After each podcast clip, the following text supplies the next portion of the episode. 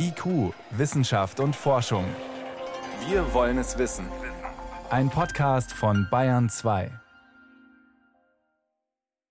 Das ist wirklich nicht okay. Ich habe Verständnis für unsere Umwelt, aber das ist falsch. Ich bin so für Klima und für alles Mögliche, keine Plastiktüten, kein dies, kein jenes. Aber das hier, die Leute zu nötigen, nein, genauso wie Wände beschmieren und machen und tun, das darf kein anderer Bürger machen und da dürfen sie sowas auch nicht machen. Die Klimakleber. Geht die Rechnung auf? Wie erfolgreich ist der Protest? Außerdem Flugverkehr in der Natur. Wie geht's den Insekten? Und Flugverkehr für Menschen, Biosprit für Flugzeuge. Wie kann's funktionieren? Antworten gibt's hier. Wissenschaft auf Bayern 2 entdecken. Heute mit Birgit Magira. Eine Energiewende braucht's nicht nur am Boden, sondern auch in der Luft. Am umweltfreundlichsten wäre es natürlich gar nicht erst in ein Flugzeug zu steigen. Wenn man es aber doch tut, dann möglichst klimaschonend. Deshalb haben EU-Parlament und Mitgliedstaaten jetzt festgelegt, dass in der Luftfahrt schrittweise der Anteil an grünem Treibstoff erhöht werden soll, bis 2050 auf 70 Prozent. Mein Kollege David Globig hat sich damit beschäftigt. David, es geht um auf Englisch Sustainable Aviation Fuels, kurz SAF. Was genau ist damit gemeint? Das sind nachhaltige Treibstoffe, die man auf zwei Wegen herstellen kann. Man kann zum einen Biomasse nehmen, also das sind idealerweise Reststoffe, also Speisereste, altes Pflanzenfett zum Beispiel, Abfälle aus der Land- und Forstwirtschaft. Die lassen sich zu Treibstoff verarbeiten. Da wird dann beim Verbrennen in den Triebwerken nur so viel CO2 wieder freigesetzt, wie die Pflanzen vorher aus der Luft entnommen haben. Und der andere Weg ist, dass man Kraftstoffe synthetisch herstellt mit Strom aus erneuerbaren Quellen. Das sind dann die viel diskutierten E-Fuels. Für die zerlegt man zunächst mal Wasser mit Hilfe von elektrischem Strom in seine chemischen Bestandteile Wasserstoff und Sauerstoff. Und dann nimmt man CO2, etwa aus der Umgebungsluft oder aus einer Biogasanlage, und aus dem Wasserstoff und dem CO2 kann man dann klimaneutrale Treibstoffe produzieren. Diese grünen Treibstoffe und herkömmliche Flugzeugtriebwerke, vertragen die sich miteinander? Ja, völlig problemlos. Schon die heutigen Maschinen würden auf der Stelle Beimischungsquoten von sogar 50 Prozent vertragen, also halbe halbe normales Kerosin und nachhaltige Flugzeugtreibstoffe. Und Tests haben gezeigt, dass es bei modernen Triebwerken sogar jetzt schon komplett mit den alternativen Treibstoffen gehen würde. Okay, funktionieren würde es, aber wie realistisch sind denn diese Quoten, die die EU jetzt festgelegt hat? Ja, das liest sich ja erstmal ziemlich harmlos. Ab 2025 müssen die Flugkraftstoffe einen Anteil von gerade mal mindestens 2% nachhaltigen Kraftstoff enthalten. Aber selbst diese 2% sind ein Mehrfaches von dem, was bislang drin steckt. Wir sind da heute noch weit von einem Prozent entfernt. Also allein für diesen ersten Schritt müssen die Produktionskapazitäten schnell hochgefahren werden. Da gibt es bislang nur relativ wenige Anlagen beziehungsweise relativ kleine. Und das geht dann so weiter. 2030 sind wir ja schon bei 6 Prozent, 2035 bei 20 und 2050 muss dann die Quote 70 Prozent betragen. Das klingt ein bisschen so, als würdest du daran zweifeln, dass das überhaupt zu schaffen ist. Also wir müssen uns anstrengen, aber grundsätzlich ist das hinzukriegen. Auch Experten bei den Umweltschutzorganisationen gehen davon aus, dass bis Anfang der 2030er Jahre ein Anteil von 10 bis 20 Prozent möglich wäre. Und die glauben sogar, dass man schon bis 2045 komplett auf nachhaltige Flugtreibstoffe umsteigen könnte. Die andere Frage ist, ob es überhaupt genug Ausgangsstoffe dafür gibt oder auch genug Strom. Das ist tatsächlich ein entscheidender Knackpunkt. Es gibt nicht beliebig viel von diesen Biomasse-Reststoffen. Das sind einfach riesige Mengen an Treibstoff, die wir benötigen. Vor Corona hat der weltweite Flugverkehr pro Tag rund eine Milliarde Liter Kerosin verfeuert. Wow. Und um solche Mengen zu produzieren, braucht man einfach auch entsprechend viele Reststoffe.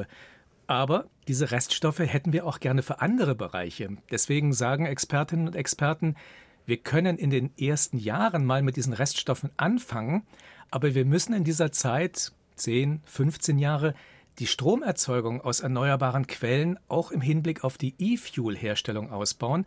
Und wir müssen hier ebenfalls entsprechende Produktionskapazitäten schaffen, um dann eben solche E-Fuels für den Luftverkehr zu haben.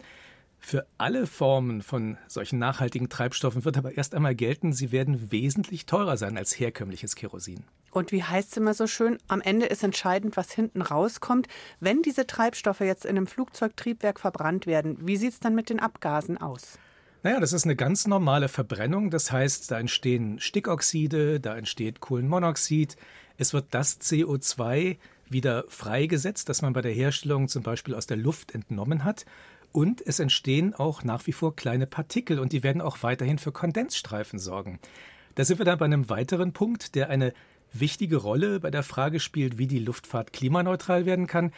Denn Kondensstreifen oder Wolken, die sich aus diesen Kondensstreifen bilden können, die werden immer noch eine gewisse Klimawirkung haben. Das heißt, da müsste man zusätzlich schauen, dass man abhängig von ja, Temperatur und Luftfeuchtigkeit Flugrouten bzw. Flughöhen so geschickt wählt, dass weniger Kondensstreifen entstehen. Grüne Treibstoffe sollen im Luftverkehr in Europa künftig eine viel größere Rolle spielen. Die EU hat jetzt beschlossen, anteilig 70 Prozent bis 2050. Vielen Dank für die Erklärungen, David Globig. Gerne. IQ, Wissenschaft und Forschung gibt es auch im Internet. Als Podcast unter bayern2.de. Neulich konnte man schon Hummeln und Bienen fliegen sehen. Man freut sich ja über jede einzelne. Der erste Schock über den Insektenschwund kam 2017. Damals haben Hobbyforscher aus Krefeld gemeldet, drei Viertel der Insekten sind verschwunden in den vergangenen 30 Jahren. Und zwar nicht irgendwo, sondern in Naturschutzgebieten. Mehrere Forschungseinrichtungen zusammen mit dem NABU wollten deshalb herausfinden, ob das auch deutschlandweit gilt. Heute wurden Ergebnisse vorgestellt. Bayern 2 Reporter Sven Kästner. Eine blühende Frühlingswiese voller Bienen, Hummeln und Käfern, das wird leider immer seltener. Sogar in Naturschutzgebieten sieht es schlecht aus für Insekten. Das bestätigt die DINA-Studie, eine Untersuchung zur Diversität von Insekten in Naturschutzarealen. Wir in DINA hatten jetzt eine sehr große Stichprobe, repräsentativ verteilt und auch in Süddeutschland wo die Krefelder nicht gemessen haben, wo man denkt, Süden warm, mehr Insekten, längere Vegetationsperiode, müsste mehr sein. Da sehen Sie unsere Messwerte von 2020 und 2021. Es ist ähnlich wenig. Man kann also nicht davon sprechen, dass die Biomasse sich in irgendeiner Weise erholt hätte. Gerlind Lehmann ist Professorin an der Humboldt-Universität in Berlin und hat die DINA-Studie für den Naturschutzbund geleitet. Seit 2019 haben mehrere Forschungseinrichtungen in 21 Schutzgebieten deutschlandweit die Biomasse der Fluginsekten erfasst. Dabei haben die Forschenden herausgefunden, es gibt nicht nur insgesamt weniger Krabbeltiere, sondern auch die Artenvielfalt hat abgenommen. Wir haben untersucht, dass tatsächlich die Biomasse, also das Gewicht der Insekten, die ich finde, zusammenhängt mit der Zahl der Arten, die ich finden kann. Grob gesagt gilt, je weniger Masse, desto weniger Arten. Die Wissenschaftlerinnen und Wissenschaftler haben gut 2000 Insektenproben mit jeweils mehreren tausend Tieren analysiert und fast 3000 Bodenproben ausgewertet. Dabei stießen sie in den Schutzgebieten auf einen ganzen Cocktail an Insektengiften. Projektleiterin Lehmann. Die Kontamination der Insekten in den Naturschutzgebieten ist im Schnitt fast 17 Pestizide. Und das ist schon erstaunlich. Wir haben auch das Neonicotinoid Thiacloprid gefunden, was inzwischen verboten ist. Und zwar an 16 von 21 Standorten, also an drei Viertel aller Standorte. Neonicotinoide sind hochwirksame Insektizide, weshalb sie die Insektenwelt insgesamt schädigen. Konventionelle Landwirte verwenden die Mittel im Ackerbau. Stellt sich die Frage, wie gelangen die Pestizide in die Naturschutzgebiete? Ganz einfach, viele Insekten haben einen Flugradius von bis zu zwei Kilometern und tragen die Chemikalien von außen herein. Teilweise befinden sich in den Schutzgebieten auch Ackerflächen, die konventionell bewirtschaftet werden. Lisa Eichler vom Leibniz-Institut für ökologische Raumentwicklung in Dresden hat analysiert, dass große Teile der geschützten Flächen von bewirtschafteten Feldern im Umkreis beeinflusst werden. Bei den Naturschutzgebieten ist das eine Zahl von 38.500 Quadratkilometern, also rund 30 Prozent der gesamten Ackerfläche von Deutschland. Und bei den FFH-Gebieten ist es noch viel mehr. Da sind es um die 63.000 Quadratkilometer, also mehr als die Hälfte der Ackerfläche von Deutschland befindet sich eigentlich in einem Umkreis von zwei Kilometer um die FFH-Gebiete. FFH steht für Fauna Flora Habitat, ein europäischer Schutzstatus. Damit die Insekten weniger Chemikalien in die Schutzgebiete tragen, schlägt Lisa Eichler Pufferzonen ohne Pestizide zwischen Äckern und Schutzgebieten vor.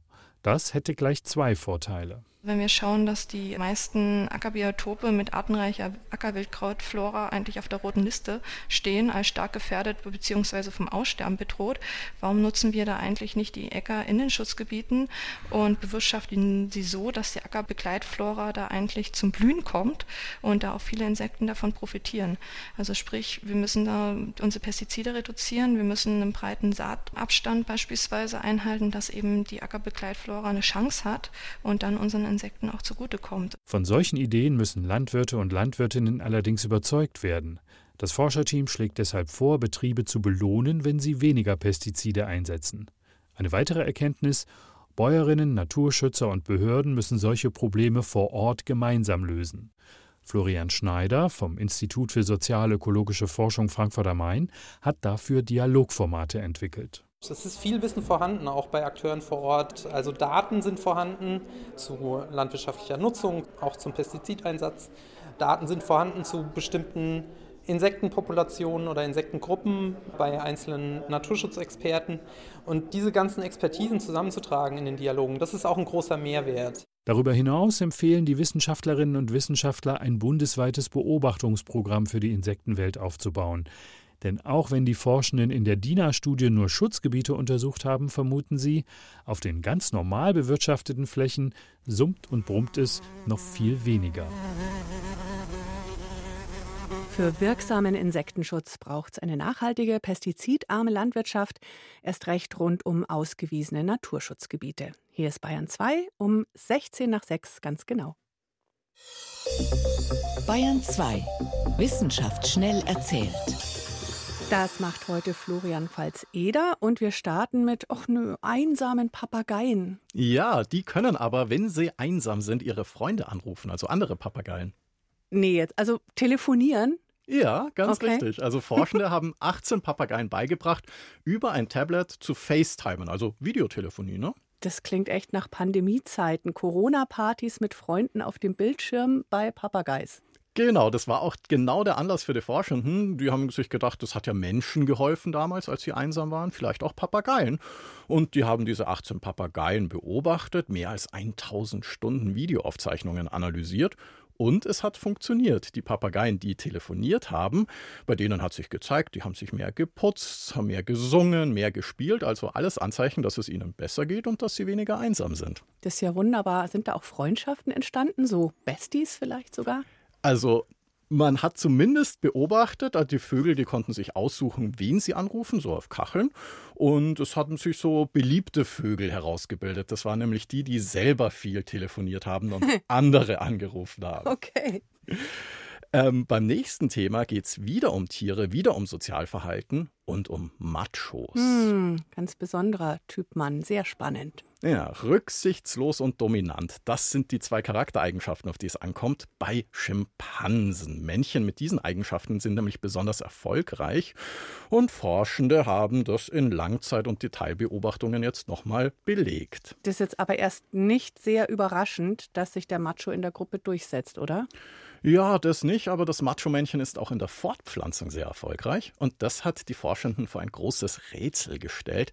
Warum setzt sich dann nämlich nicht langfristig der Macho im Genpool auch durch? Also natürliche Selektion, Evolution würde ja vermuten lassen, die vorteilhaften Gene, also die, die hinter Dominanz, Rücksichtslosigkeit und so stecken, die würden sich durchsetzen. Aber das tun sie ja offenbar nicht, denn es gibt ja auch die rücksichtsvollen, netten, weniger dominanten Männchen in jeder Affengruppe. Wie erklärt man sich das?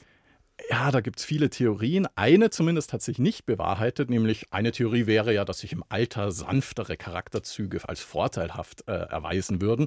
Das hat sich als falsch herausgestellt, weil die Rowdies waren bei den Schimpansen auch bis ins hohe Alter sehr erfolgreich. Andere Theorien, die sagen dann zum Beispiel in Jahren mit knapperen Ressourcen, dass da vielleicht andere Eigenschaften vorteilhaft wären, dass man zusammenrückt, teilt, das hat man bei Vögeln beobachtet, oder dass die Weibchen die Eigenschaften beobachten. Die Weibchen wollen sich die Forschenden als nächstes anschauen. Vielleicht sind es auch Machos, die Forscher, wenn die erst auf die Männchen schauen. Ja. Als drittes noch eine Entdeckung zu einem Bakterium, das wirklich viele Menschen auf der Welt plagt: Helicobacter pylori. Helicobacter pylori, das ist äh, Magen, im Magen ist das, ne? Genau, genau, das ja. ist im Magen und das verursacht bei vielen Menschen Probleme, Magengeschwüre bis hin zum Magenkrebs. Etwa vier Milliarden Menschen weltweit sind infiziert, tragen dieses Bakterium in sich. Und bei mehr als 800.000 pro Jahr führt das zu Magenkrebs. Das ist ein Riesenproblem. Hm.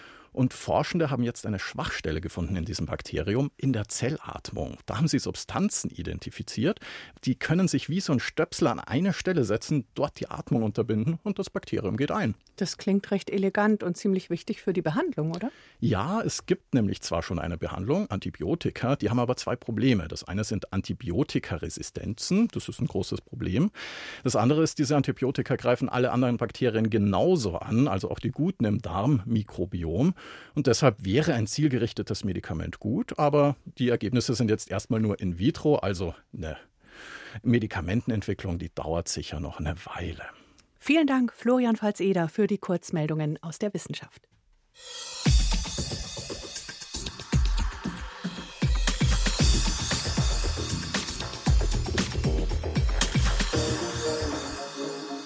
Einen Stadtstillstand, das will die Klimabewegung Letzte Generation diese Woche in Berlin erreichen. Viele Straßenblockaden jeden Tag, auch Festnahmen. Dass sie sich für ihre Forderungen nach besserem Klimaschutz festkleben, das provoziert Empörung genauso wie Zustimmung. Da ist viel Emotion drin. Uns interessiert jetzt gar nicht, ob das okay ist oder nicht oder wie das juristisch zu bewerten ist. Interessant ist, dass man viele Vorbilder finden kann in der Geschichte der Protestbewegungen. Die Sozialwissenschaftlerin Jana Günther von der Evangelischen Hochschule Darmstadt forscht genau dazu. Sie sieht zum Beispiel durchaus Parallelen zwischen der letzten Generation und den Frauen, die vor über 100 Jahren sehr vehement für das Frauenwahlrecht gekämpft haben, den Suffragetten. Gleichzeitig gibt es auch deutliche Unterschiede, sagt sie. Denn einige wenige Frauen damals haben nicht nur einen Hungerstreik begonnen oder sich zum Beispiel angekettet, sondern auch Bombenanschläge verübt, Brände gelegt oder Gemälde mit einem Beil zerhackt. Also bei den Suffragetten in der Regel im kollektiven Gedächtnis sind natürlich die schweren, militanten, fast schon destruktiv terroristischen Gewalttaten im Kopf. Aber politische Orte der Macht zu besetzen und mit dem Thema, das für einen selber als Protestbewegung wichtig ist, zu füllen, die Öffentlichkeit damit zuzupflastern, da sind sie sich ja schon ähnlich. Also die äh, Strategie der Erregung öffentlichen Ärgernisses, des sich auch Körper mit vollem Körpereinsatz für die Protestziele einzusetzen, das ist ähnlich und durchaus vergleichbar. Und sie sind übrigens auch vergleichbar mit anderen Protestbewegungen, von denen sich viele von der Arbeit eines berühmten amerikanischen Politikwissenschaftlers und Soziologen inspirieren haben lassen. Gene Sharp hat in den 1970er Jahren zu Widerstand und Protest geforscht. Eines seiner Ergebnisse, gewaltfreier Protest ist deutlich erfolgreicher als gewalttätiger. Unter Gewaltlosigkeit verstand Sharp aber durchaus auch Formen von zivilem Ungehorsam und Widerstand. Offenbar hat auch die letzte Generation ihren Gene Sharp gelesen. Jana Günther interessiert dabei vor allem die Frage, warum so aufgebracht und intensiv über die Protestmethoden gestritten wird und daneben vergleichsweise wenig über die eigentlichen Forderungen und Lösungen der Klimakrise. Und sie hatte eine Vermutung. Ich glaube, dass wenn es um den Klimawandel und die damit verbundenen für uns in unseren Wohlstandsgesellschaften auch neuen Grenzen, neuen Einschränkungen, die Verknappung von Ressourcen. Das sind unbequeme, unangenehme Themen, mit denen wir uns in unseren privilegierten Kontexten ungern auseinandersetzen, weil sie eben mit Lebensweisen verbunden sind, die wir uns jetzt in der Art, vor allen Dingen mit den Einschränkungen, nicht vorstellen können. Das heißt, dass die Umweltbewegung und die letzte Generation im Besonderen Künstlerin mit ihren Protestmethoden kratzt es halt schon an einer liebgewordenen Art und Weise, sein Leben zu führen. Und ich glaube, manchmal, das ist jetzt nur eine These, dass das eine Art gesamtgesellschaftliche Coping-Strategie ist, das zu verdrängen, was da auf uns zukommt. Wenn man dieser These folgen will, dann wäre es natürlich eine Art Tabubruch, die Öffentlichkeit permanent und ungefragt an die Klimakrise und ihre Folgen zu erinnern und dafür sogar Alltagsabläufe zu stören, weil so natürlich das Verdrängen unangenehmer Fakten nicht mehr funktioniert. Wer darüber spricht, ist auf einmal das Problem. Ne? Und die letzte Generation macht ja sehr, sehr deutlich, dass es so nicht weitergehen kann. Also wird die letzte Generation, die ja eigentlich nur die Überbringerin der Nachricht ist, zu so einer Art, ja, auch Boxsack, die das jetzt abkriegen. Einfach weil sie was thematisieren, was ich schon glaube, was für die Gesamtgesellschaft schwierig ist zu schlucken. Mit die wichtigste Frage ist natürlich, erreichen die Aktivisten und Aktivistinnen mit ihren Protestformen ihre Ziele oder nicht? Konkrete Forderungen wie Tempolimit auf Autobahnen, günstiger öffentlicher Nahverkehr, aber auch mehr Druck bei der Energiewende und mehr demokratische Beteiligung an Klimaschutzentscheidungen, das alles ist ja bisher nicht oder nur teilweise erfüllt. Jana Günther gibt aber zu bedenken, was man für die derzeitig sehr junge, aber auch politisch sehr heterogene Umweltbewegung sagen kann, ist, dass sie es schaffen, das Thema auf die politische Agenda zu bringen. Es wird diskutiert, vielleicht nicht immer so, wie die Protestakteure und Akteurinnen sich das wünschen, aber es ist auf jeden Fall in den News, das schaffen sie. Und sie sind auch untereinander in der Diskussion, was von progressiven demokratischen Bewegungen auch zu erwarten sei, dass sie sich sozusagen untereinander auch über ihre Methoden und Strategien austauschen heißt, dass es Kritik auch aus den eigenen Reihen gibt. Auch das kennt man von anderen Protestbewegungen. Und auch, dass dabei immer an gesellschaftlichen Normen und Regeln gekratzt wird, manchmal auch bewusst jenseits der Legalität. In dem Zusammenhang nennt die Forscherin noch ein Beispiel aus der Vergangenheit, nämlich den Beginn der US-amerikanischen Bürgerrechtsbewegung. Äh, Rosa Parks ist einfach nur äh, Bus gefahren und hat sich auf einen Sitz gesetzt, der nur für weiße Menschen äh, vorgesehen war. Also aus heutiger Sicht kein schwerer Gesetzesverstoß. Ja. Inwieweit Gesetzesverstöße vielleicht auch aus späterer Sicht dann als eher lapidar gesehen werden, das können wir heute gar nicht abschätzen. Wir wissen nicht, was wir in 50 Jahren über die Umweltbewegung denken und sagen. Gute Frage. Wie werden wohl nachfolgende Generationen auf das schauen, was jetzt gerade passiert? Können wir hier und heute naturgemäß nicht beantworten. Einordnungen zu den Protestformen der letzten Generation waren das von Jana Günther, Professorin im Bereich Sozialwissenschaften an der Evangelischen Hochschule Darmstadt.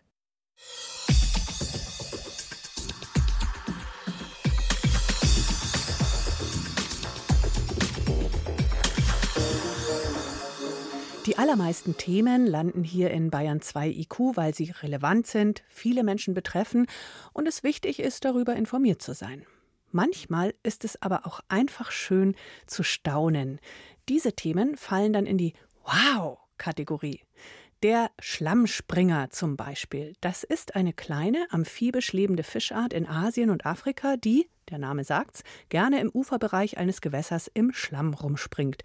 Und dieser Fisch kann zwinkern, also blinzeln. US-Forscher haben genauer untersucht, wie der das macht. Ein Schlammspringer ist an sich schon ein lustiger Fisch. Zehn Zentimeter lang, bräunlich, die Vorderflossen erinnern an Pfoten. Die glubschigen Augen starken fast senkrecht nach oben, wie kleine Periskope, sagt Thomas Stewart, Professor für Biologie an der amerikanischen Penn State University. When the animals blink, they do so by drawing the eye down und wenn die Schlammspringer blinzeln, dann tun sie das, indem sie einfach die Augen nach unten ziehen, so in die Wangen rein. Und das wiederum drückt einen Teil der Haut rund ums Auge nach oben über den Augapfel. Dieser Hautbecher hebt sich, ohne dass er selbst Muskeln hat, einfach nur, weil ihn die Augen raufschieben, wenn sie selbst reingezogen werden. And then later the eye raises back up and the eyelid drops back down and that's what we call. Dabei benutzen die Schlammspringer die gleichen Muskeln, die auch wir haben, um die Augen zu bewegen, haben Stuart und seine Kollegen herausgefunden. Und sie blinzeln aus den gleichen Gründen. Wenn die Luft trockener ist, öfter, wenn sie mehr Staub abkriegen, ebenfalls und auch wenn etwas auf sie zufliegt.